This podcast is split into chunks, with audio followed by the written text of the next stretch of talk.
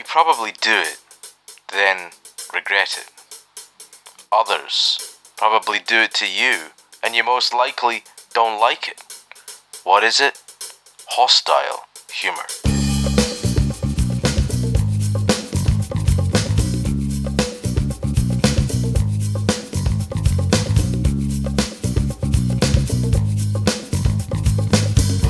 Hostile humor is negative humor.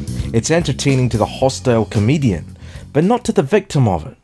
Another one of your great ideas is an example of hostile humor in the context of a work scenario where you've tried a problem solving approach that hasn't worked, it's made the problem worse, and your colleague looks at you and says, Another one of your great ideas. Another example go do what you're good at, sleeping in late and making a complete mess of your and everyone else's life. Freud wrote that humor, like dreams, can be related to the unconscious. We may be drawn to engage in hostile humor as either a call for attention or to punish someone we see as impacting us in a negative way.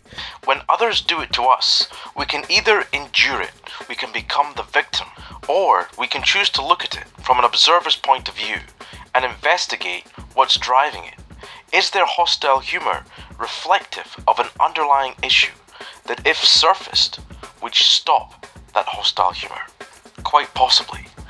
Hostile humor. I'm Alan Kay, challenging everything. Talk again tomorrow.